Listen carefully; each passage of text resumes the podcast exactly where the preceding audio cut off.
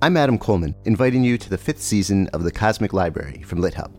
This season, we go on our tiniest reading adventure yet into short stories in the US.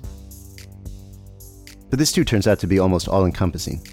I think short stories are essentially brief encounters with felt life. That's Oxford literary scholar Andrew Kahn, who gives us a deep history of the short story. And we hear from the New Yorker's Deborah Treisman, who explains her work as an editor of short fiction you know, if you are melding with another person, you don't turn that person into you, but you get to know the ins and outs of that person. So, and it's it's sort of like that. I always feel involved with the stories. We bounce around between the history and current life of short stories with the novelist Justin Taylor. The nice thing about it going out of fashion is that it really frees you up to relate to it in a different way. This being the Cosmic Library, we make sure to go way beyond US short stories too. Here's the Washington Post critic Becca Rothfeld. A lot of Kafka short stories, I think, gesture at or describe um, sort of nightmarish geographies or architectures. And the actor Max Gordon Moore reminds us just how wild short stories can be.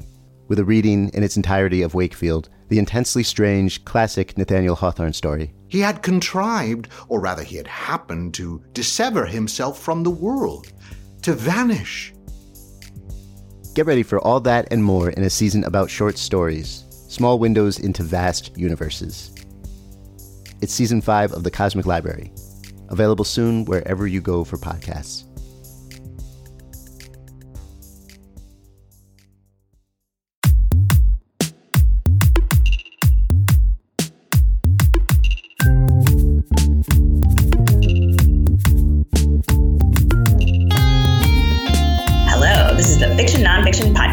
Literary Hub, where we believe that every issue in your Twitter feed or in the evening news has already been tackled somewhere in literature. I'm Vivi Ganeshananthan, also known as Sugi, the author of the novel Love Marriage. And I'm Whitney Terrell, the author of the novel The Good Lieutenant. Our topic today has already been in the news countless times during 2019. Let alone this week. YSL embracing a gender neutral look on the runway, the Loudoun County School Board voting Tuesday night to add gender identity to the list of classes of students and staff protected by the system's anti discrimination policy, and Chevron donating 5 million to help men champion gender diversity. And don't forget Nike's Dream Crazier commercial. Have you seen that yet? He's just doing that to troll me. You what? You don't think Chevron's the good guy here? All right. Look. Oh my god. I think I think if Chevron donates five million for gender diversity, it solves all of the bad things they've done. It is total payment for global warming. Be, anyway, this uh, this episode of the fiction nonfiction podcast is about gender, as you might have guessed, or the social construct of gender, which is ostensibly the subject of that Nike ad. But if you listen to what our guests have to say, I think you'll find they are pretty leery of gender being used as a way to advance the goals of corporations, whether it be Nike or Chevron, for God's sake, or the way that trans people, for instance, can be used as political props by the Trumpublicans or even the Democrats. In the second half of the show, we'll be talking to T. Fleischmann about their amazing new book, Time is, the thi- is the Thing a Body Moves Through. But joining us right now is C. Riley Snorton. He is a recipient of a pre doctoral fellowship at the W.E.B. Du Bois Institute at Harvard, 2009, a Mellon postdoctoral Fellowship at Pomona, 2010, and a National Endowment for the Humanities Fellowship at the Schomburg Center for Research in Black Culture in 2015. He is the author of Nobody is Supposed to Know Black Sexuality on the Down Low and Black on Both Sides A Racial History of Trans Identity. On top of all that, he was chosen by BET as one of 10 trans people to watch. Welcome to the show, Riley. Oh, thanks so much, Sugi. It's really great to be in conversation with you and Whit. Uh, thanks for being here. Uh, your first book explores the concept of what you term the down low among black men. Could you talk a little bit about that for our listeners who may not be familiar with the book and touch on how you reconsidered the idea of the glass closet? Sure. So, you know, the concept of the down low, it, um, the book looks at, uh, in terms of its production, right at the turn of the 21st century, um, was a term that typically referred to black men, although uh, sometimes Latinx men, sometimes uh, Arab American men were, were uh, described in similar ways. But at least in news and popular culture, it seemed to be very specifically focused on black men's sexual behavior, um, and that and particularly black men who are having sex with men and women and didn't identify as gay, bisexual, or queer. The notion of the down low as this kind of figure who is everywhere uh, but also illegible, unable to be located, became the, in my view, the kind of scapegoat figure for thinking through new understanding or new implications of how HIV AIDS was being transmitted at the turn of the 21st century. Mm. So, as we saw an understanding of Black women as a new category of people who uh, were increasingly uh, contracting HIV, um, this figure uh, was developed and deployed deployed not only in news and popular culture, but also in terms of public health literature as a way to explain that. Now, there are a host of other ways that we could look at um, that uh, statistical uh, moment in terms of HIV transmission, um, notably that the CDC um, shifted how they uh, did outreach around these kinds of questions, but that wasn't really ever uh, much discussed. Uh, and so, part of what I wanted to think about is, you know, why is the down low such a believable uh, story to make sense of this moment in um, the kind of public health discourse of HIV and AIDS? Mm-hmm. And I turn to the notion of the glass closet, which first comes into academic parlance in uh, Eve Sedgwick's Epistemologies of a Closet, where she refers to it as a kind of site uh, where people are already presumed to be gay, even if they're not declaring themselves as such. Often, when thinking about racialization, I think about it in terms of hypervisibility. And so, thinking through just the materiality of a glass closet, right? That, that it's not only something that actually um, uh, doesn't quite conceal, but that it can also often be a kind of site for display. If we think about the four walls of the glass closet as speculation, spectacle, confinement, uh, and uh, hypervisibility. That's so interesting. And such a clear image as well. In your second book, Black on Both Sides, considers the relationship between being black, trans, and queer. And, and you wrote that the book is, quote, is not a history per se so much as it is a set of political propositions, theories of history, and writerly experiments. I'm really curious to know what your research looked like and how one engages with transness and particularly racialized trans subjects in an archive and archival work.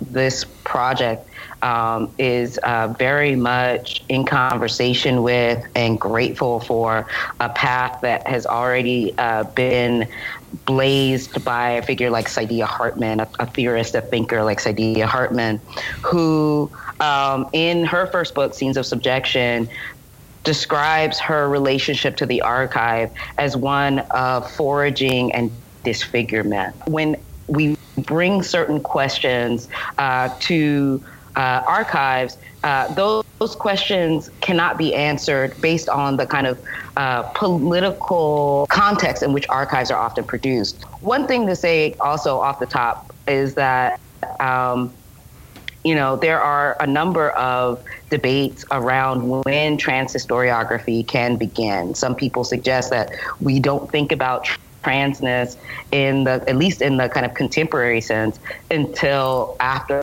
World War II and the site of the gender clinic. My interest though was in thinking about what makes transness conceivable as an idea, i.e., how is it that we can imagine that people can change their gender? And for me, that's a much longer history. Hmm. Um, I also share with a number of other uh, trans uh, historians the idea of pushing back against an uh, understanding of transness as a new thing. Um, I'm not necessarily saying that the figures in the in in the 19th century are trans in the ways that we might understand them. Um, rather, I'm looking. Uh, I, I, am looking at a set of materials, a diverse set of materials from pickup notices to fugitive slave narratives to uh, Afro modernist literary texts, and I'm asking a question about um, the, you know, can we see immutability of gender? And can we also see where there is a, dis- a difference between the materiality and the symbolics of gender? I'm always nervous about wandering into academic arguments that I have not done all of the reading on. And clearly, you have read a lot more on this. This is your field. But it would seem to me like you know, in, in favor of your argument here that this is an idea that has existed for a long time, that if you look at world literature, myth, and folktale, the idea of the mutability of gender has been around for since the very beginning. By starting the project in the 19th century, that's not to suggest that that is the start, but rather that it became a really useful way for me to think about the interplay of blackness and transness is as it relates to racialized gender in the United States. Ah, right, right. Um, so your book considers how blackness accentuates or informs trans identity and vice versa, as you were just talking about there. Uh, in, in, in, your introduction, you quote Claire Colebrook's idea that the term trans, quote, expresses the primordial being from which difference is formed. And then you connect this to blackness. Could you talk about how you came to that connection?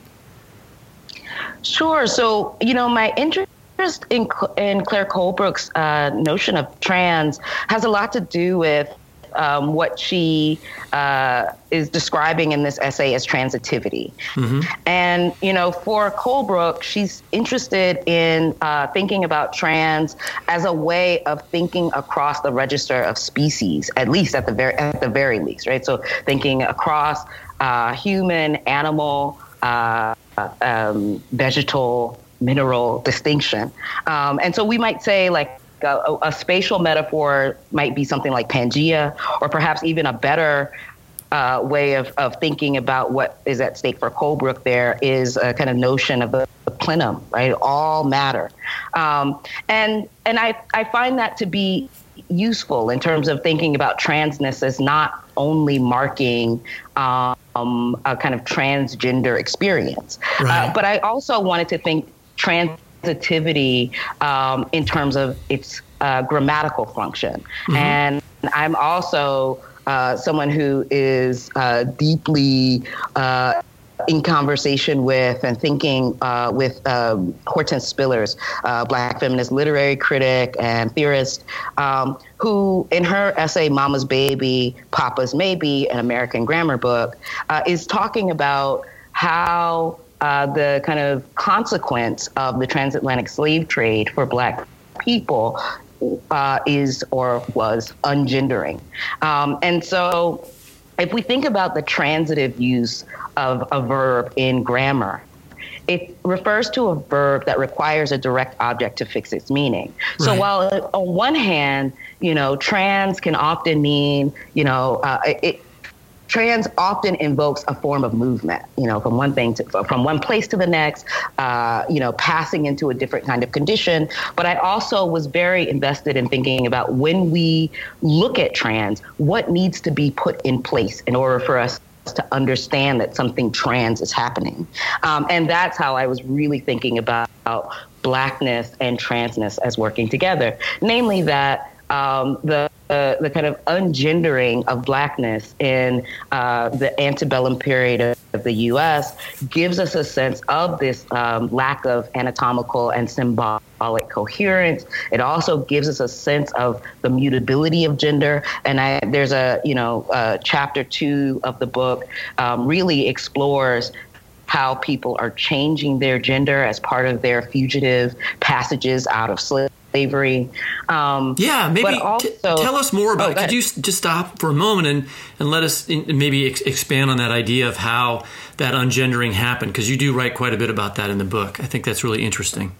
Yeah. So in my, my approach to um, um, uh, concretizing um, Spiller's uh, theory of ungendering happens across the first part of the book.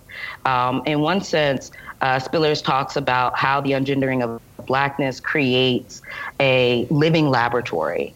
And in that uh, sense, I look at the um, archives of J. Marion Sims, who uh, was lionized as the uh, father of American gynecology, and think about the three and a half years of experiments conducted on uh, uh, black women towards a cure for vesico-vaginal fistula.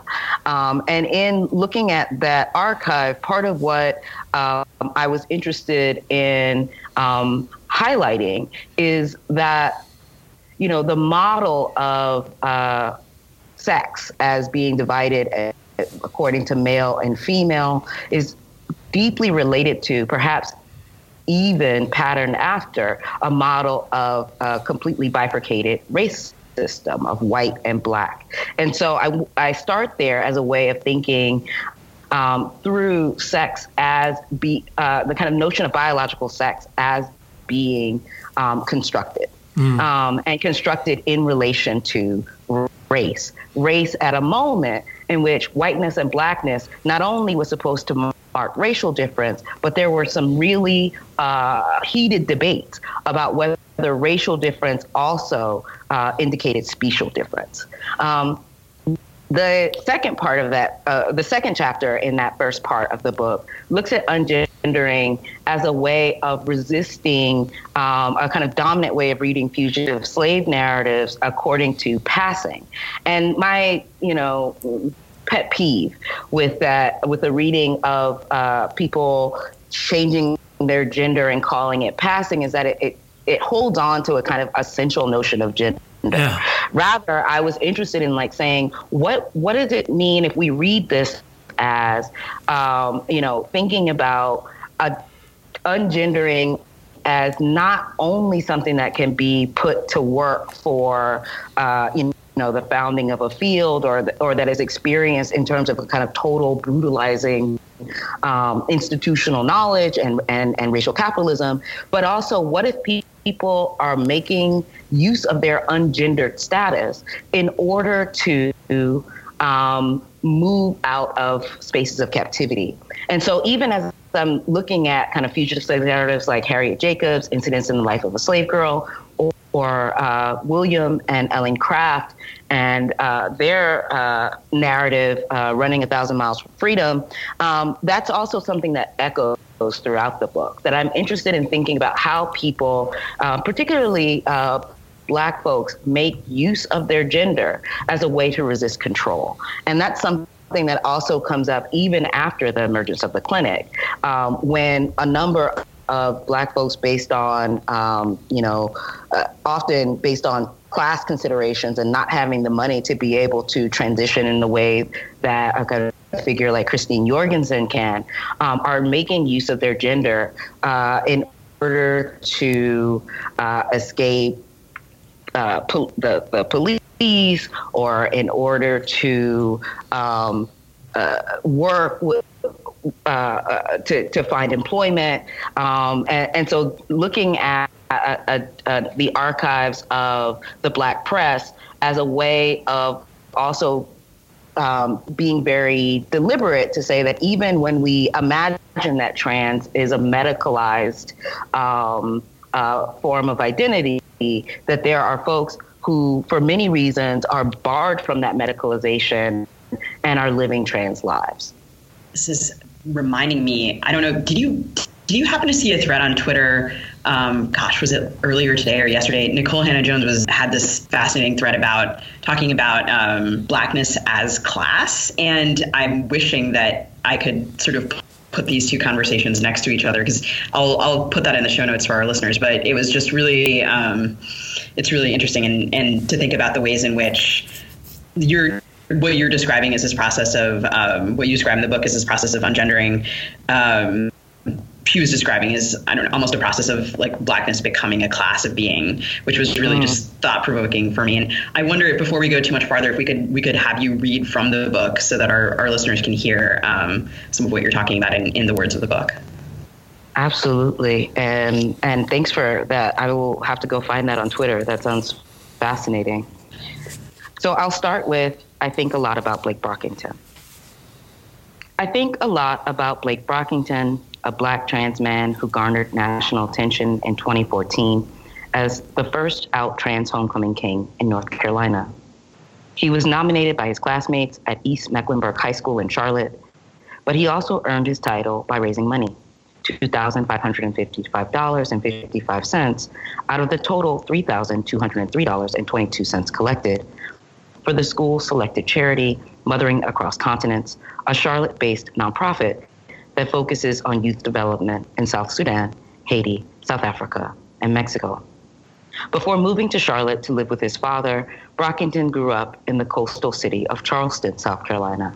I grew up in inland South Carolina, near the state capital, Columbia. By the time he was made king, Brockington had already moved in with a foster family. Life with his father and stepmother became untenable after he came out as trans in the 10th grade. In an interview with the Charlotte Observer, he explained, quote, my family feels like this is a decision I made. They think, you're already black, but why would you want to draw more attention to yourself? But it's not a decision, it's who I am. I wouldn't wish this on my worst enemy. Suffice to say that I understand his family's reaction. The sensibilities expressed by Brockington's family, particularly in the use of already black, underscore how blackness and transness are tethered in the contemporary landscape in terms of visibility, in which the form of, quote, attention directed at black and trans people is frequently articulated through policies such as House Bill 2, which passed on the one year anniversary of Brockington's death on March 23, 2016. Sometimes referred to as the trans- Transgender Bathroom Bill, HB2 prohibits city municipalities from defining LGBT people as a protected class while simultaneously eliminating any state modes of redress for workplace discrimination based on the narrowly prescribed rubrics of difference race, religion, color, national origin, age, handicap, or biological sex it purportedly protects. Media focus on transgender people's ability to use a bathroom of their choice obscures a more urgent conversation about what modes of dispossession are possible under the ruse of state inclusion. Brockington, however, described the attention he received after his homecoming win as the hardest part of his trans journey. Quote, really hateful things were said on the internet. It was hard. I saw how narrow minded the world really is.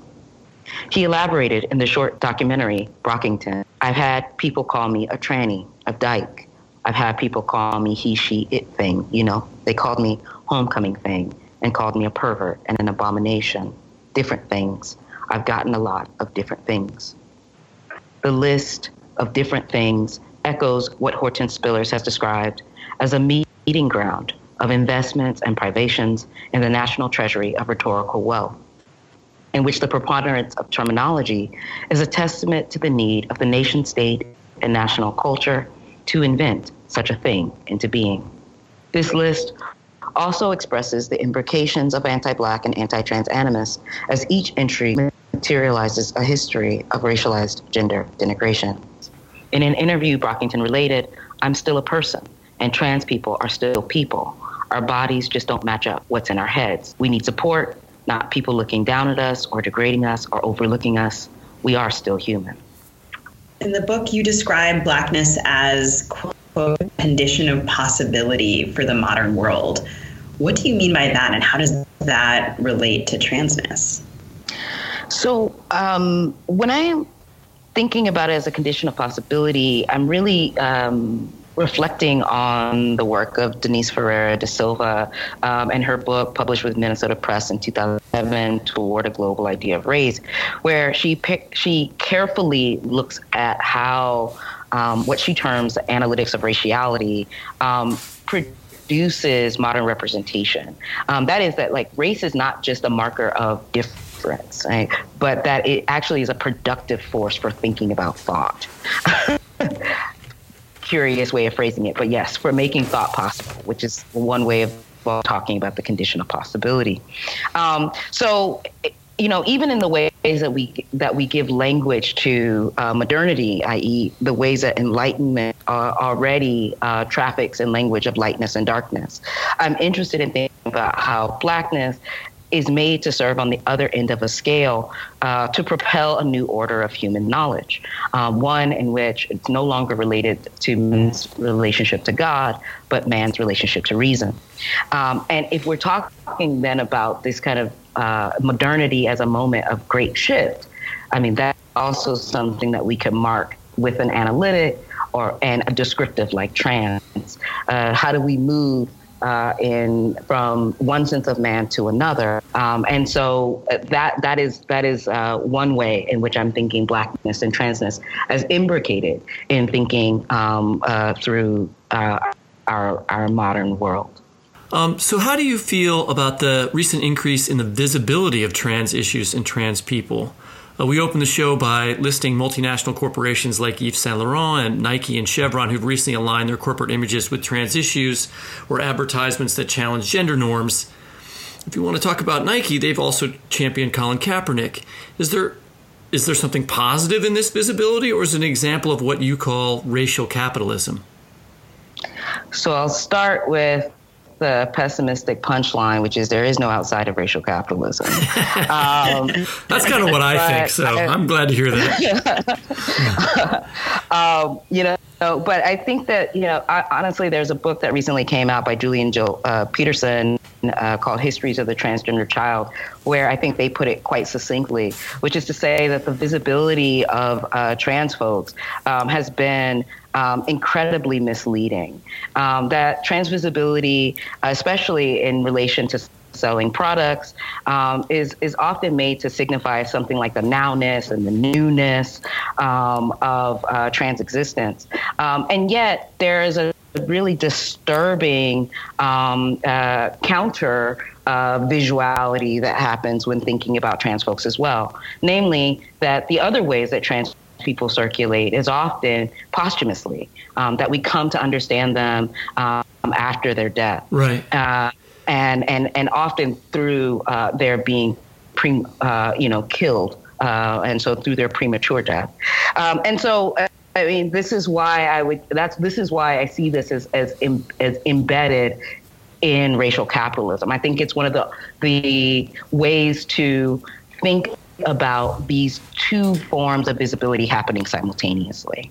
The political writer Tom Thomas Frank has been on the show, and he wrote one of his very first books. His dissertation was a book called The Conquest of Cool, and it described the way that Madison Avenue was able to incorporate ideas from the 60s and immediately how quickly uh, they were able to incorporate them into corporate culture and corporate advertising, and how ravenous the sort of monster of, of advertising is for anything that's new, right? And that's what I feel like I see happening when Chevron or Nike is running these advertisements. Um, uh, I, I also wondered if you could, like, what is your definition of racial capitalism? I have my own, but I'd be curious to know how you would define it. That is not a small question. I know. Um, we got we got a little time, you know, thirty seconds okay, or so. Right. No. Fair, fair, fair, fair. Uh, no, I mean, so, like, so certainly, right. It, I'd be remiss without naming Cedric Robinson, Black Marxism. Um, one of the ways I think about racial capitalism is that I think about uh, the kind of uh, race as a productive force that allows for capitalist expansion. And so I think race capitalism, racial capitalism marks the way that um, uh, capitalism is able to move by way of uh, figuring um, uh, racialized subjects. And certainly we could think not only with these kinds of examples of uh, Chevron or Nike, um, of the kind of uh, Dream Crazier series that's going on as well, yeah. but also uh, that there are these um, historical examples which may which are, are far less um, glossy or fun, but something that, you know, a, a, person like Lisa Lowe attends to in an intimacy of four continents in terms of thinking about how colonialism and the transatlantic slave trade uh, produce something like the free market. Right. It's really helpful to hear these ideas that I have articulated in such sharp ways. And Thanks. I was reading this op ed in the New York Times by Derecka Purnell, sort of talking about um, President Obama. And it was quoting him saying in a recent town hall meeting, um, if you are very confident about your sexuality, you don't have to have eight women around you twerking. And then Purnell goes on to add, quote, I cannot imagine being a quote boy in that room who feels like a girl or who is a girl or dreams of eight men twerking around him or wants to twerk or is curious about both boys and girls. And, and the headline of this op-ed was something like um, Barack Obama scolding black boys. And I just, um, I really appreciated the way that this piece brought in gender variance and, and gender nonconformity and addressed that. Um, it was something that someone in that room might have been feeling. And I wonder if you could talk about that comment in the context of your book and the way you think about gender roles in the black community. Yeah, no, I also really appreciate Purnell's analysis here. And I um, went and, and in looking at the the uh, op-ed that she uh, wrote, I was struck by the fact that this is, um, you know, a kind of rhetorical maneuver that Obama's making. So if you're confident about your sexuality, then you don't need eight women around you twerking. But he earlier, at least according to the uh, op-ed, says something like, if you're confident about your finances, you don't need to wear a eight pound gold chain. And so I was I was very curious about the the way that confidence um, was being figured uh, in his uh, speech. Now, in terms of uh, Purnell's reading, I think the way that she attends to this notion of confidence and sexuality is both uh, in um, thinking about the the fact that transsexuality and uh, queer sexualities don't need to be necessarily distinguished. That in fact, in in Obama's statement, um, that queer and trans folks um, are, find less room for maneuver even in his critique. Um, so there's a kind of heteronormativity to that critique that I think she really underscores there. Um, but I also think that um, you know as it relates to her opening up uh, a kind of consideration about like what would it mean for queer people to think about these things as liberatory or for trans people to exist um, within a frame in which there seems like there's um, not really any space in the kind of my brother's keeper line of thinking. Um, it really caused me to think a lot about something that is prevalent in the book, which is um, to really think about how it is that um, racialized gender is often um, uh, understood through a carceral logic. Uh, and so by that I mean that like often when we think about uh, black gender and sexuality, uh, it, it, comes by way of its criminalization. Uh, and certainly here, uh, you know, as the title of the op-ed suggests, this this might be uh, the level of scolding and not necessarily of criminalization, but it does bear a relationship to uh, uh, ongoing to ongoing conversations about needing to self police in order to avoid a kind of external form of policing by way of the state or of the school or of a whole host of institutions um, that have a long practice uh, regulating black gender and sexuality. Yeah, I mean, honestly, it reminded me of, and it reminded me of Bill Cosby, of course, who you know had gone on that that sort of odious speaking tour where, um, like the the kind of policing of the kinds of blackness that were acceptable, you know, was something that I heard a lot of my friends um, being really troubled by, and sort of like reading the comments, it just yeah reminded me of that history of of kind of a kind of conservative. Um, I don't know if that word isn't precise, but like a kind of rigid notion of what appropriate behavior is. You know, you think of the way that like advertising also latched onto his version of blackness. Um, you know, what I remember from him as a kid is like, you know, like that the sweet Jello commercial or or the Cosby Show or. Um, and I don't I don't know that I necessarily want to lump Barack Obama in with all of that exactly, but yeah. I really appreciated the way that her analysis kind of um, made room for a more complex line of thinking. No, absolutely. Um, and, you know, I think in some ways, you know, the hope of Black on both sides is to think about how people might express their gender outside of a carceral logic. In some ways, it's a, it's a bit of an abolitionist book.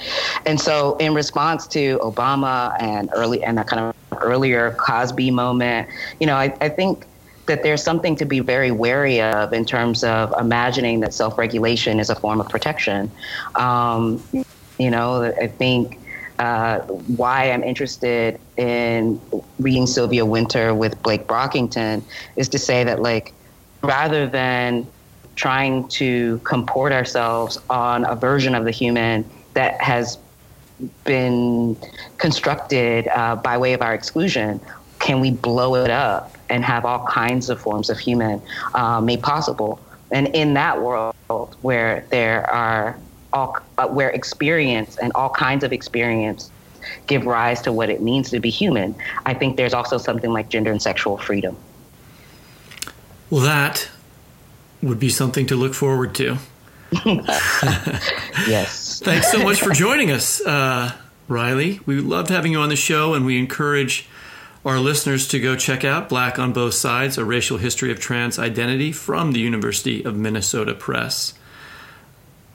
Thank you so much. These were such thoughtful questions, and I really appreciated the conversation. This week, the Fiction Nonfiction podcast is brought to you by The Great Courses Plus. Um, look, we've been uh, the, we've been lucky to have them uh, sponsoring our show for the last few weeks. Uh, Sugi, do you know that I invented a tagline for them that I think they should use? what? It's Netflix for knowledge. That's what I think it is. It's an online learning. That's good, right? Do you like that? I mean, yes, Okay. I do don't like actually. no, no, I'm, I'm, I'm just disturbed by my affection for yes. I mean, it's like you go on there, you go on the interface, and there's like all these, you know, you, all these lectures. You can look at them just like you look at movies, right? You know, um, No, and- it's true. They've got all kinds of topics: literature, history, philosophy. The, the, the, the ad copy says even cooking or fiction writing. I don't know why fiction writing has to be an even, but that and fiction writing. um, you can listen to these lectures on your phone. You can watch them anytime you want on on your computer um, using the Great Courses Plus app.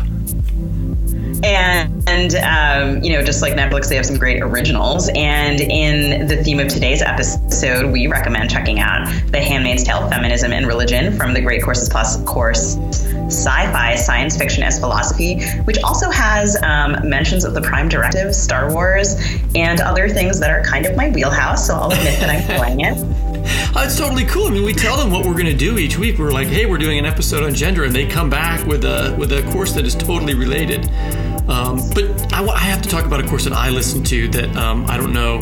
They didn't tell us we had to listen to, but I listen to this stuff all the time. So this is called the Modern Intellectual Tradition from Descartes to Derrida, and it was a lecture on like postmodernism. Like I studied postmodernism in college. I read of grammatology. I know about Foucault and all these guys, but the way that this professor described what the project of postmodernism and deconstruction was was so clear compared to my college professor. I was like, man, I wish I'd taken this course when I was in college. I could understand this stuff better. And I think also, I'm, I'm just going to plug again that um, the lecture about Mar- Margaret Atwood's The Handmaid's Tale, which I think does connect nicely to the episode that we did this week about the individual lives of women living in an authoritarian Puritan society. Um, and the book, of course, as everyone knows, uh, examines the themes of feminism and religion and how those themes play out in our own world and talks about gender roles in a, in a really interesting way. Because the Great Courses Plus is this week's sponsor, we have a special offer for our listeners. It is a limited time offer. You can enjoy a full month of the Great Courses Plus, uh, Netflix for Knowledge, in Whitney's words. And to start your free month, you have to sign up through our special URL, which he will tell you. Uh, that's thegreatcoursesplus.com slash lithub. Again, that's thegreatcoursesplus.com slash lithub. And when you hear me talking about Derrida in the next segment, you'll know that I'm stealing stuff directly from the Great Courses Plus, believe it or not. You can learn things. And now we're thrilled to welcome T. Fleischmann to the show.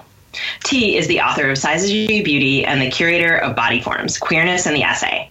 A nonfiction editor at Diagram and contributing editor at Essay Daily, they have published critical and creative work in journals such as the Los Angeles Review of Books, Fourth Genre, Gulf Coast, and others, as well as in the anthologies Bending Genre, How We Speak to One Another, Little Boxes, and Feminisms in Motion. And I'm especially excited that we're able to share with our listeners a special advanced peek at your forthcoming book, Time is the Thing a Body Moves Through, which I've absolutely loved reading. Congratulations and welcome to the show. Thank you. I'm glad to be here.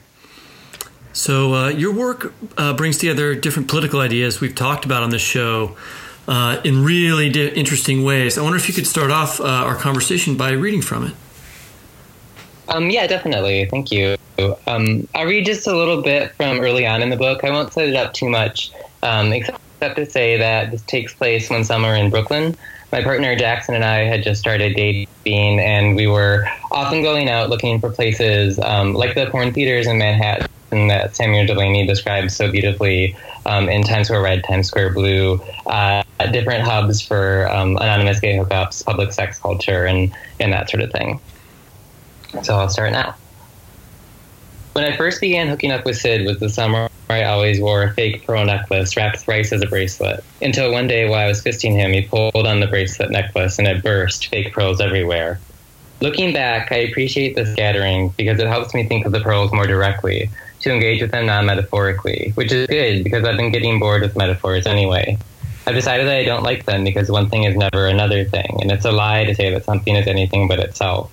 It's ontologically and physically impossible, in fact. Not even apple and apple can be each other.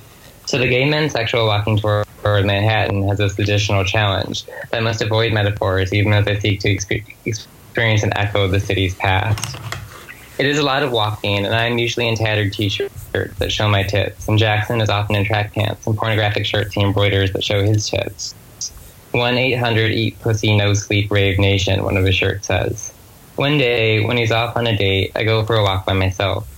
I wear a torn floral dress, similar to something Janeane Garofalo would have worn, maybe in Reality Bites. I smoke a cigarette even though I said I quit. It is very hot. I am late for where I'm going, which is my friend Avery's house for takeout. Avery is very good at hosting, asking questions and talking, and always looks put together even when we're just relaxing. So I'm sweaty and hurrying to go relax. I walk quickly to past this group on the sidewalk. Five adults and a kid, maybe four years old or so, although I'm bad at figuring out how old children are. As I walk by, the kid turns to me and says, Hey, are you a girl?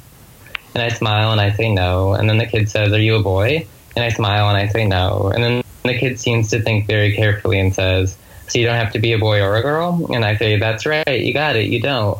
And I smile again, but start walking even more quickly because there are five adults with this kid and a lot of adults don't want you to tell their child to be a transsexual. What matters, though, is that as I am walking ahead more quickly, the kid yells out after me, Hey, I live in a house with a door. The kid says it with a lot of confidence and a lot of happiness, really wanting me to know this.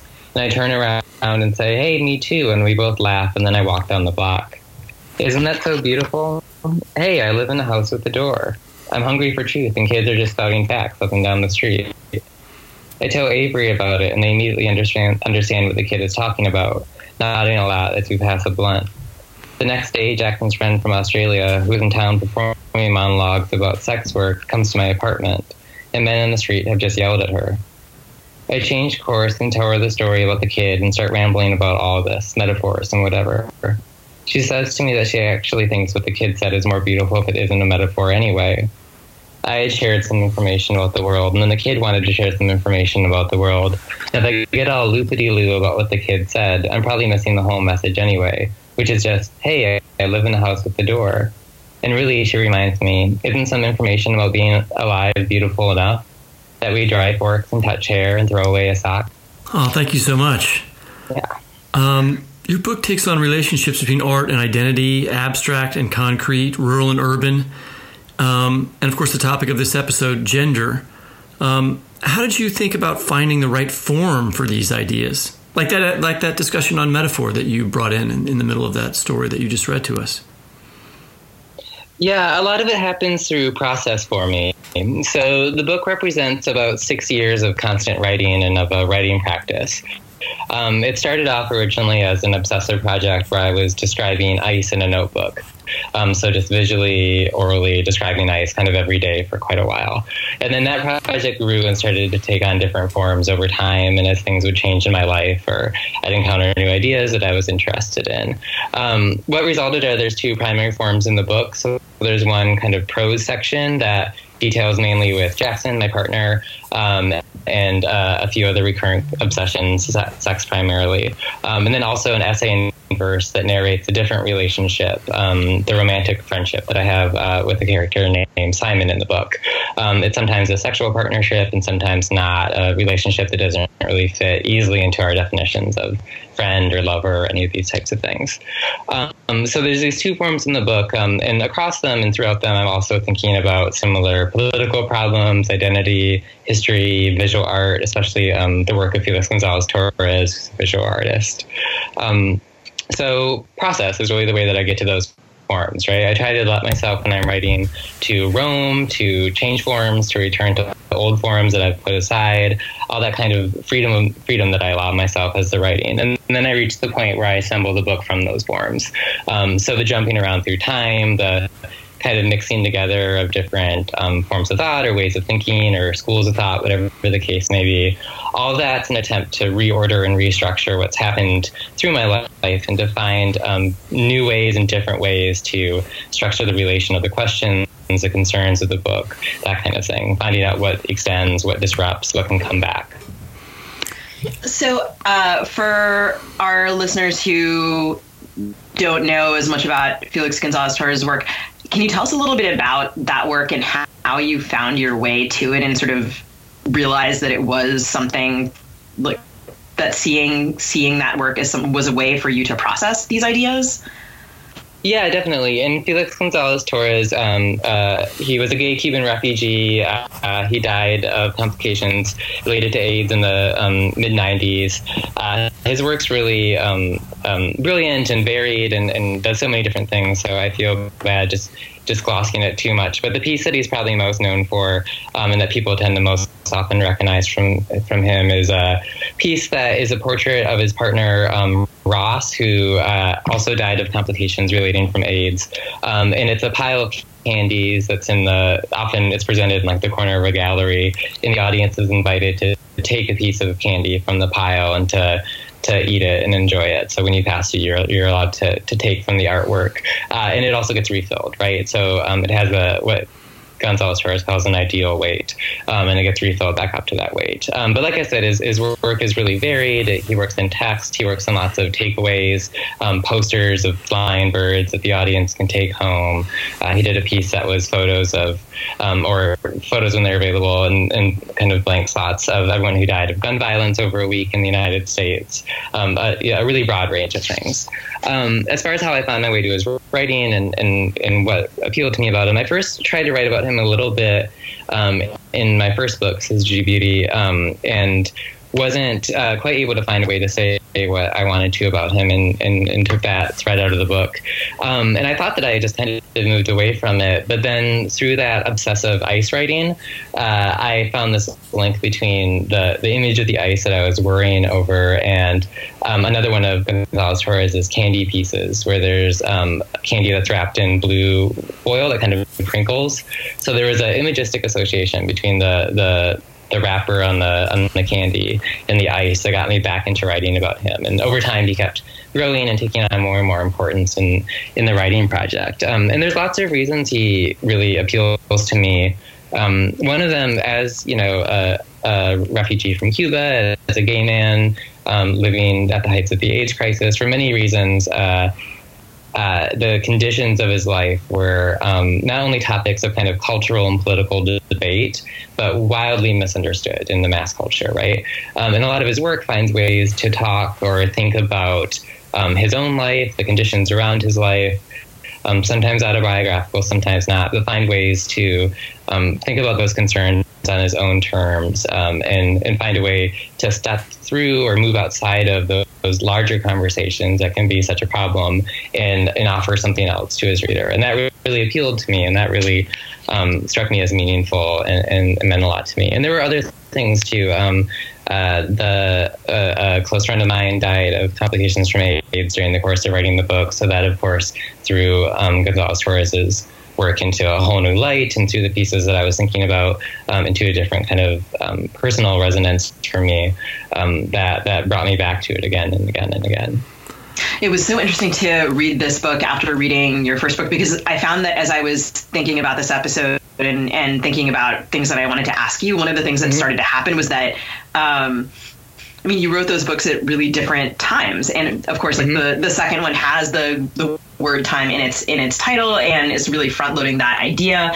And yet, the, I also found myself losing track of which parts were in which book, mm-hmm. and so, but, but that was sort of like that was kind of great in that I because I was reading them in sort of a seamless row. I was. Um, part of this like continuum of how you were thinking about the art, which was really um, I don't know, which was interesting and also reminded me of the ways in which I used to think about. Um, I mean, these days I review books, but I, a while ago I was a, in journalism school for arts journalism, and I spent a lot of time thinking about criticism and kind of what the point of criticism was. And your work seems to be combining, you know, of course, um, these different forms, the essay and verse, um, sort of straight prose, and um, you know, criticism and and like the seeing of objects in like these really fluid ways that are that are very beautiful and to sort of um, I don't know I hadn't really I hadn't realized until you you just said that that actually for me in my head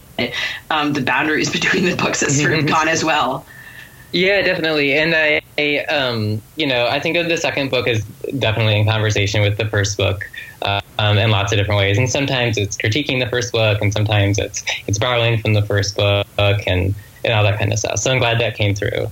And yeah, you know, I didn't have any. Um, one of the reasons that I'm interested in writing about visual art is because I never had a chance to so much as take like an art, art history 101 course, or you know, I have no no visual arts training to speak of um, in the making of it or in the writing of it. Um, and for such a long time, that made uh, it felt impossible to me to try to comment on art. You know, like the discourse in the art world being so intimidating and confusing and, and all these things. But eventually, and, and through Syzygy, I got to the point where I I felt like the lack of training that I had um, allowed me this other form of engagement, and that that became interesting and also like terrifying to me to, to try to write into that conversation, but but compelling um, anyway. One thing I you were mentioning other uh, modes of thought or uh, uh, schools of ideas in the book, and I wanted to ask you about this discussion when you say, you know, uh, talking about not even an apple and an apple can be each other.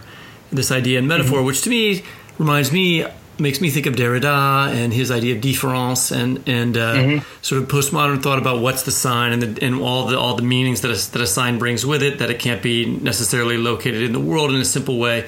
Is that stuff that you're working with here? Yeah, and I won't make any claims about Derrida, but um, I will say um, he's an interesting guy. What, I'm not, I'm not yeah. bringing him up to, to insult him as many writers do. No, no, no. I don't. Um, I, did, I just wouldn't be able to comment in a way where I felt okay, felt good about that. but um, similar with the art criticism stuff, uh, stuff in the kind of theory criticism world, all that um, is always engaging to me, and then I always feel um, deeply self-conscious about trying to pull from it directly. So definitely that's um, in the background, and definitely that is, is bouncing through my head. Um, but also in that section with the metaphors, one of the things I'm thinking about is how um, identity uh, functions, right? Um, yeah. And how identity is often, I think. Uh, placed in this kind of metaphorical category. So when we're thinking of trans people um, in particular, uh, you know, uh, the trans women um, will often people often hear the idea of a trans woman and think that it's like a metaphor of a woman, right? As opposed to just accepting that trans people are who they say they are, that there's some sort of like metaphorical distance or something like this between them. Um, and one of the things that the book's really trying to to work through often is to get beyond the ways that language might obscure and to get beyond the ways that our ideas kind of prevent us from from seeing the reality and get to uh, the truth of a situation, right? And seeing things for what they are. Well, so there's a distrust of metaphor that comes in in relation to that also. Uh, I see. See, that's slightly different. What I was thinking about is that, you know, postmodernism, uh, including Derrida and maybe somebody like Foucault, would talk about, you know, the, using words and calling things by a name man or woman is a way of exercising power, right? And that power mm-hmm. is exercised by the dominant, uh, by whoever is in power, right? and and the only mm-hmm. way to break that power up is to complicate identity, to fracture it, to break it up, and that that is where uh, writers who are writing about complicated ways of gender are very interesting to somebody coming, you know, in that particular way. It's a way of fracturing the dominant ideology through fracturing terms, you know, and making sure that they, they they're destabilized in a way that I think is useful.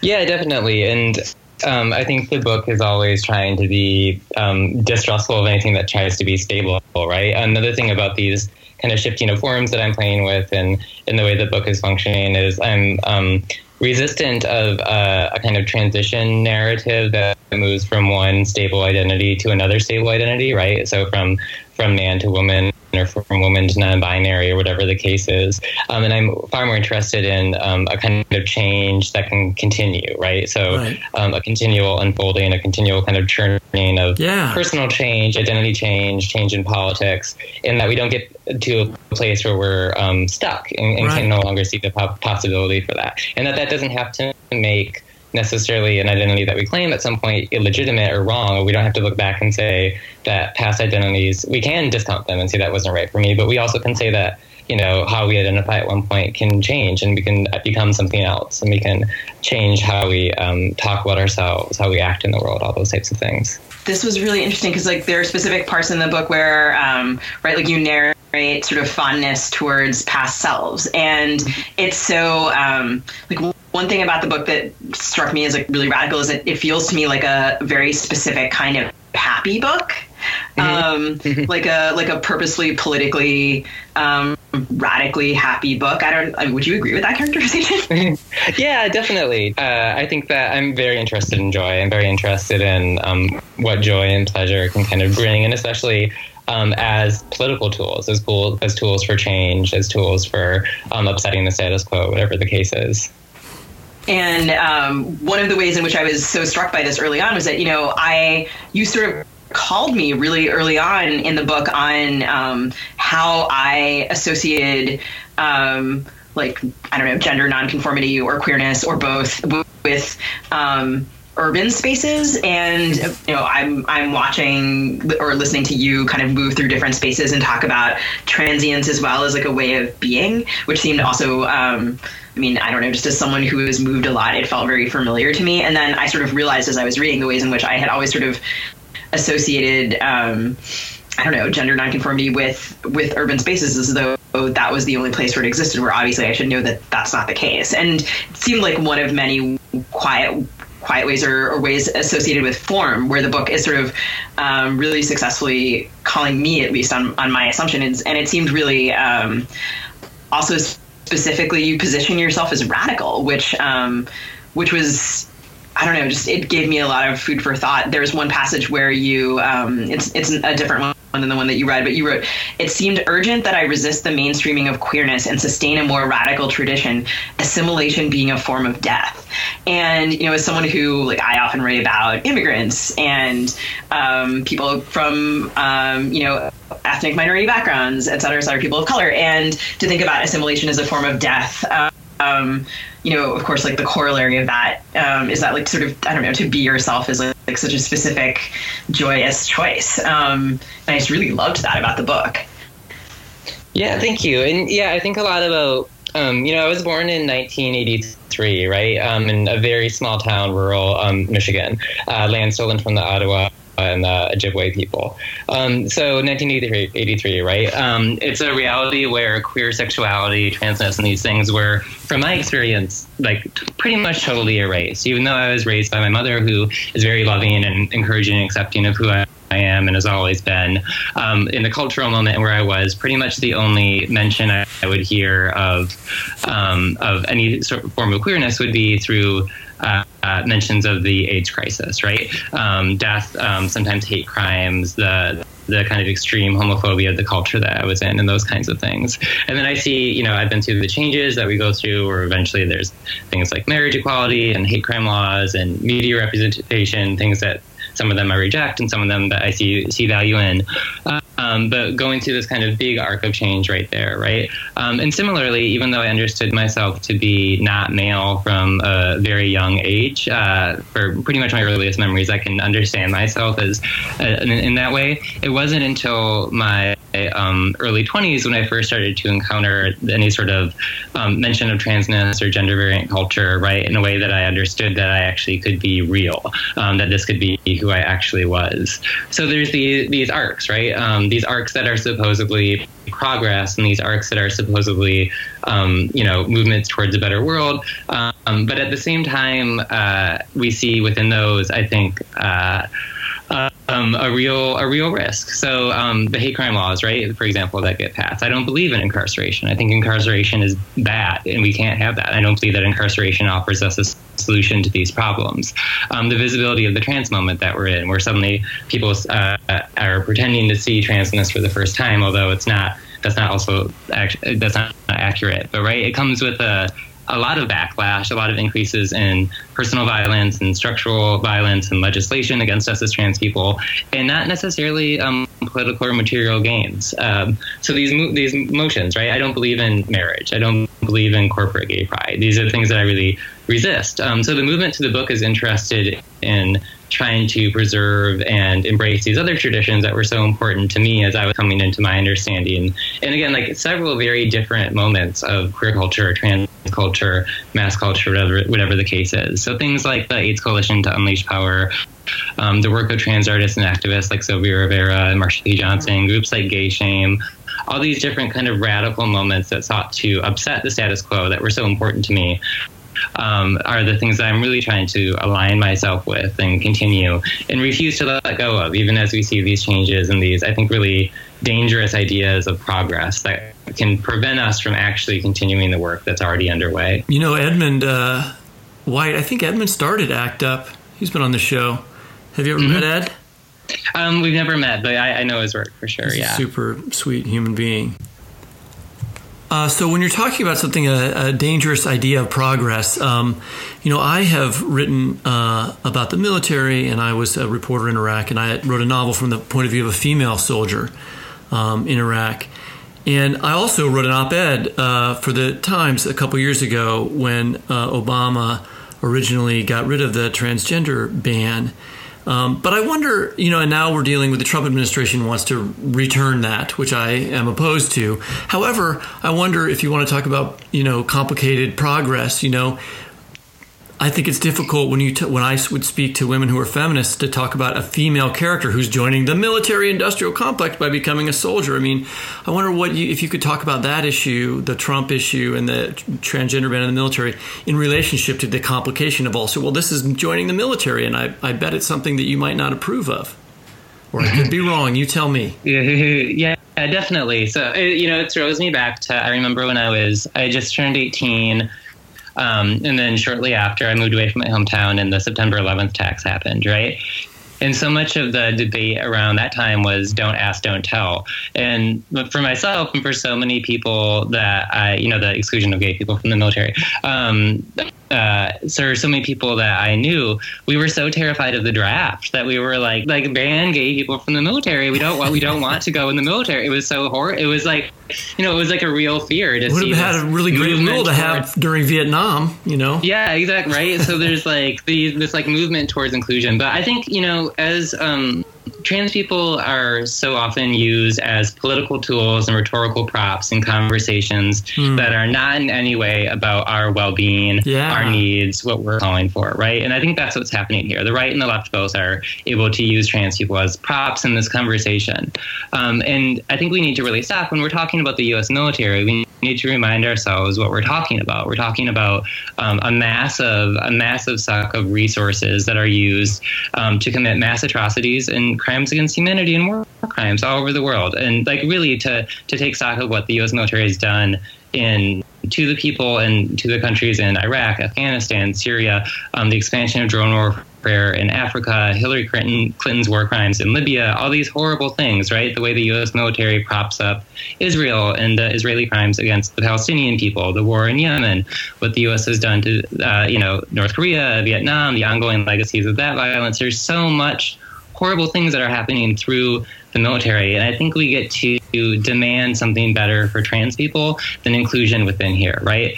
Um, it's a hard no to me, and it's entirely unacceptable for there to be um, a, a, the use of my life and the use of trans people's lives bolstering what the United States military is doing historically and around the world right now. We need to be fighting against that, right? We need to be fighting against those exact things. And the conversation of inclusion or the idea that trans people um, being included, I think it really prevents us to center the needs of trans people, right? So we don't need to put uh, trans people in this organization that traumatizes uh, service people and traumatizes veterans and treats them so horribly, right? We can demand um, actual employment and meaningful employment that people choose instead of an employment that we're kind of forced into, which is so often the case. The number that often gets thrown around is that there's 15,000 um, trans people in the military, active trans people in the military, right? Whenever we're talking about the numbers of trans people, I am highly skeptical that they're accurate. Um, but we're often pointing to that. People are saying, oh, we need to be supporting these. I think if we want to support those 15,000 trans people in the military, things like a universal basic income, access to health care, access to housing across the board is the way to do that, right? And it's also important for me to understand that my um, alliance is not simply with the transgender people within the United States, but my alliance is with transgender people and all living creatures all across the world, right? Um, so if we're going to be recognizing what the military does to um, gender variant and sexually diverse people in, in Syria, Somalia, um, the effects within North Korea, all these different things, um, we can understand that the, the the false argument that the right and the left like to do of inclusion or, or not inclusion um, is a distraction from where we really need to be focusing our attention the rhetoric of being progressive seems to have been turned in so many ways towards goals that are not progressive. And when we were emailing about the episode, um, you mentioned FOSTA and SESTA, and I was reading about them. And FOSTA, for our listeners, is the Fight Online Sex, Traffic- Sex Trafficking Act, and SESTA is the Stop Enabling Sex Traffickers Act. And the FOSTA SESTA package became law last spring. So this is sort of, um, you know, I think the the military, um, the news about transgender persons in the military has been much bigger news. I think for most people, um, reading say mainstream media.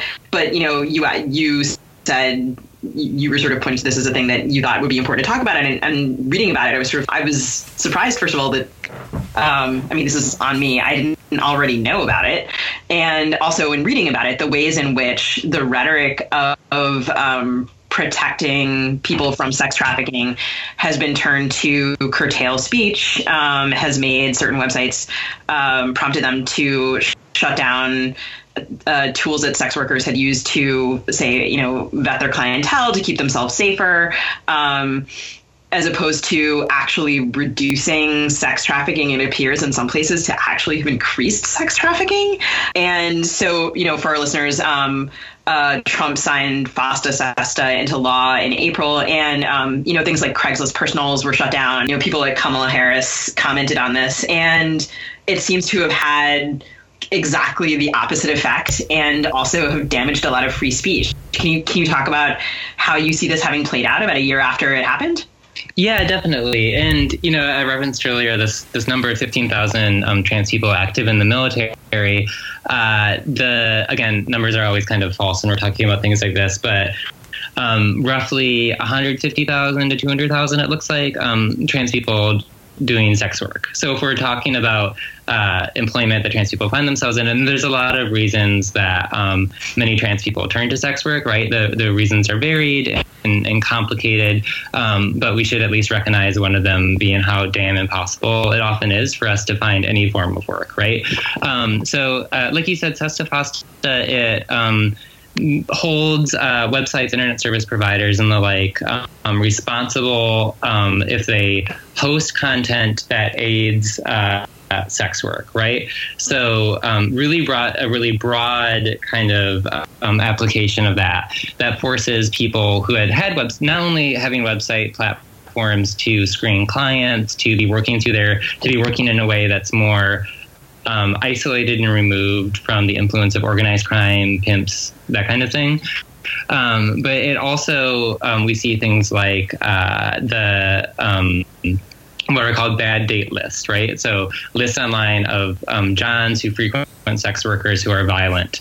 Um, those bad date that then sex workers can access for, for, protection and, and all that. Those bad date lists are being taken down, right? Like all these tools that allow sex workers autonomy, um, allow them um, some heightened levels of protection are being stripped away. And, you know, everyone knew that this was the case. And like you said, it, it forces people back onto the streets. It forces people into situations where they're more vulnerable to, to pimps and all this. And it's a huge boon for um, sex traffickers.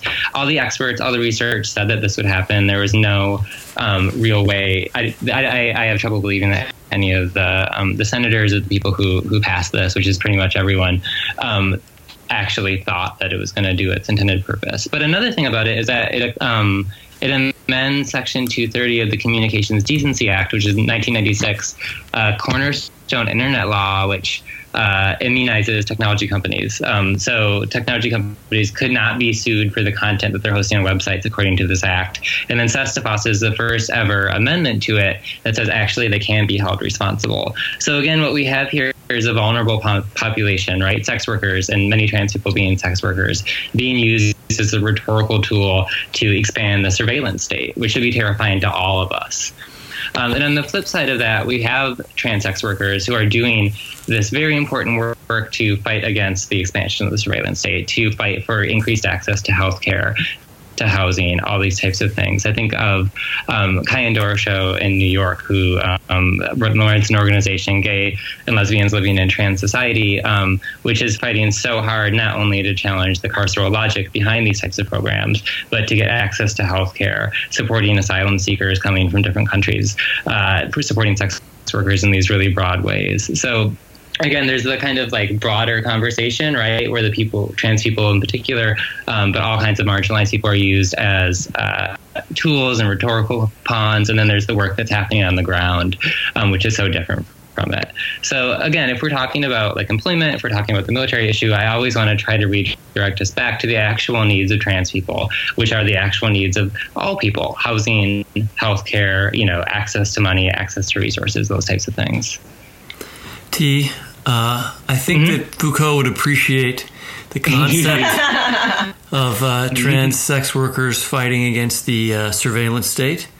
Yeah, um, I think so too. and uh, we appreciate you uh, giving us these insights and writing this lovely, wonderful book that we hope our readers will check out when it is out in June. The title is Time is the Thing the Body Moves Through.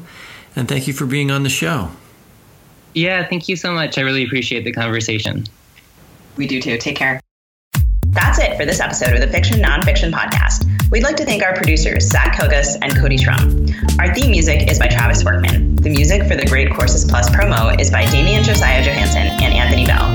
To subscribe to Fiction Nonfiction, please type in fiction slash non slash fiction into your favorite podcast app. We'd love to hear your ideas and feedback. You can reach us at fictionnonfictionpodcast at gmail.com.